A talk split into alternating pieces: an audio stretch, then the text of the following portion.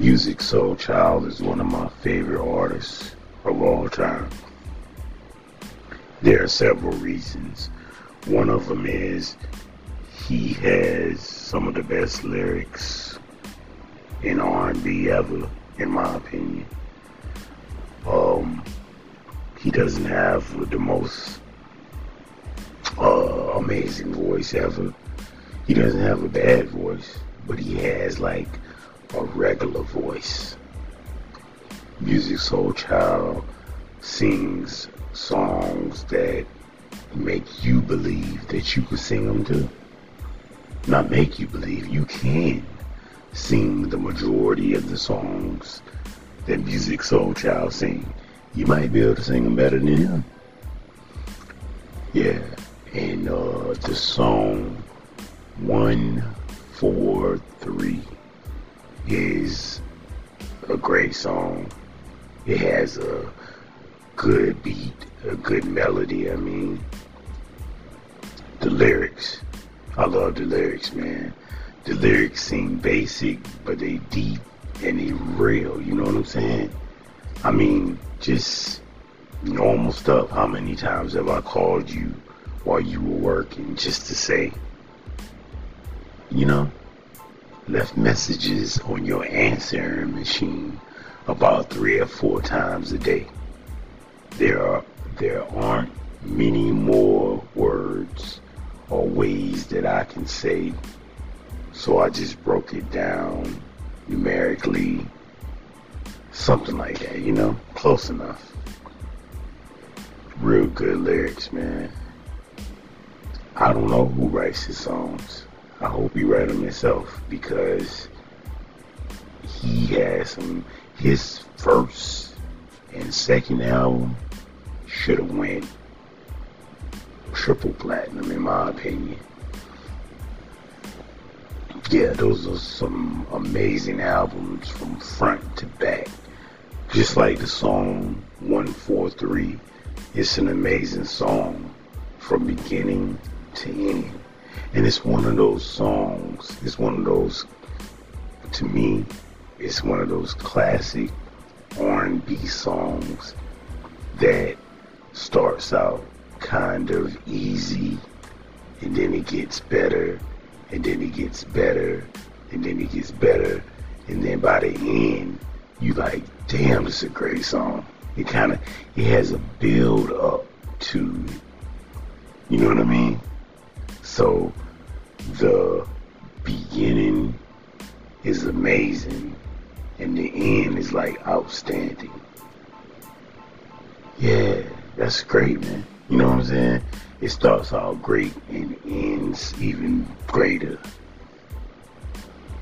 It's one of my favorite songs of all time by Musiq Soulchild. But he has a lot of great R&B songs. I think he gets the credit he deserves in his lane, for real.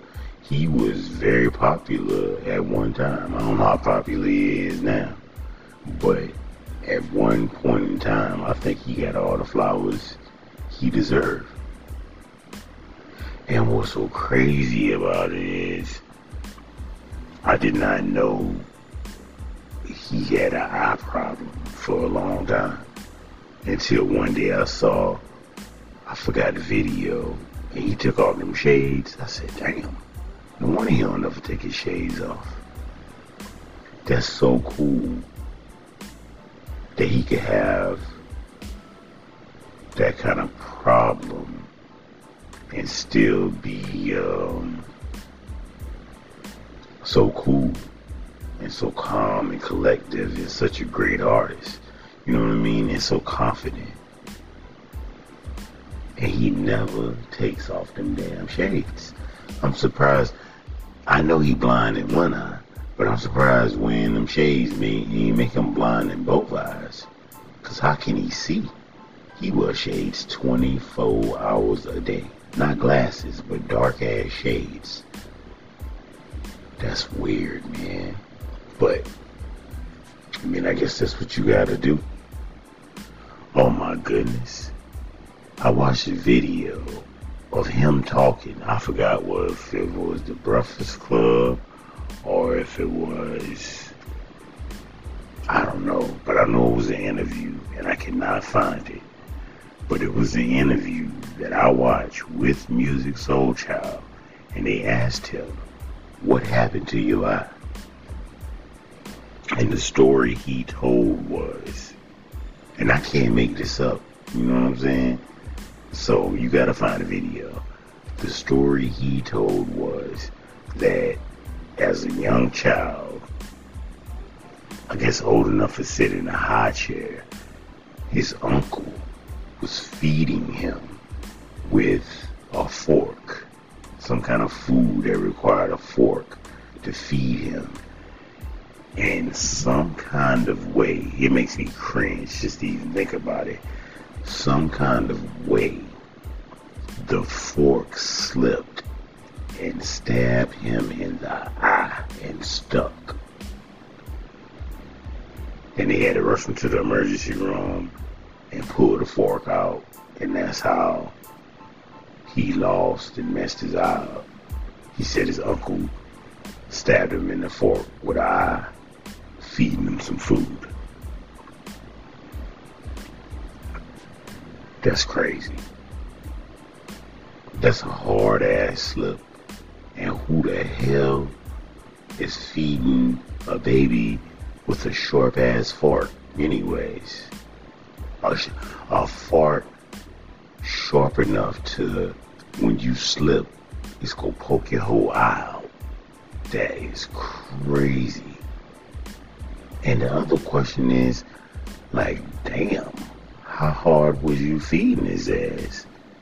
Was you stab feeding him or something? Like, here go this food, you know what I'm saying? Was he, like, poking at him as he fed him? I know I heard that story, man. Ain't even no question. I couldn't have made that shit up off the top of my head.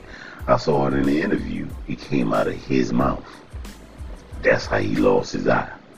And you know what's so crazy about it?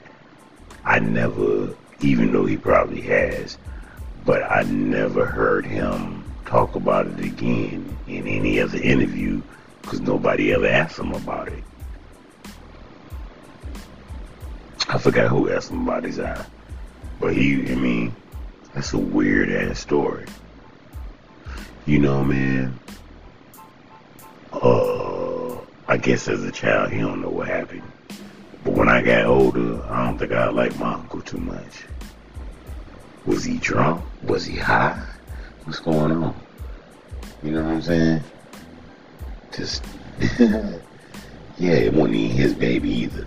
If that was my uh, brother, I would have had to whip his ass for stabbing my baby in the eye with a fork. Yeah, we would have had a situation. but either way, the song 143 is dope, man.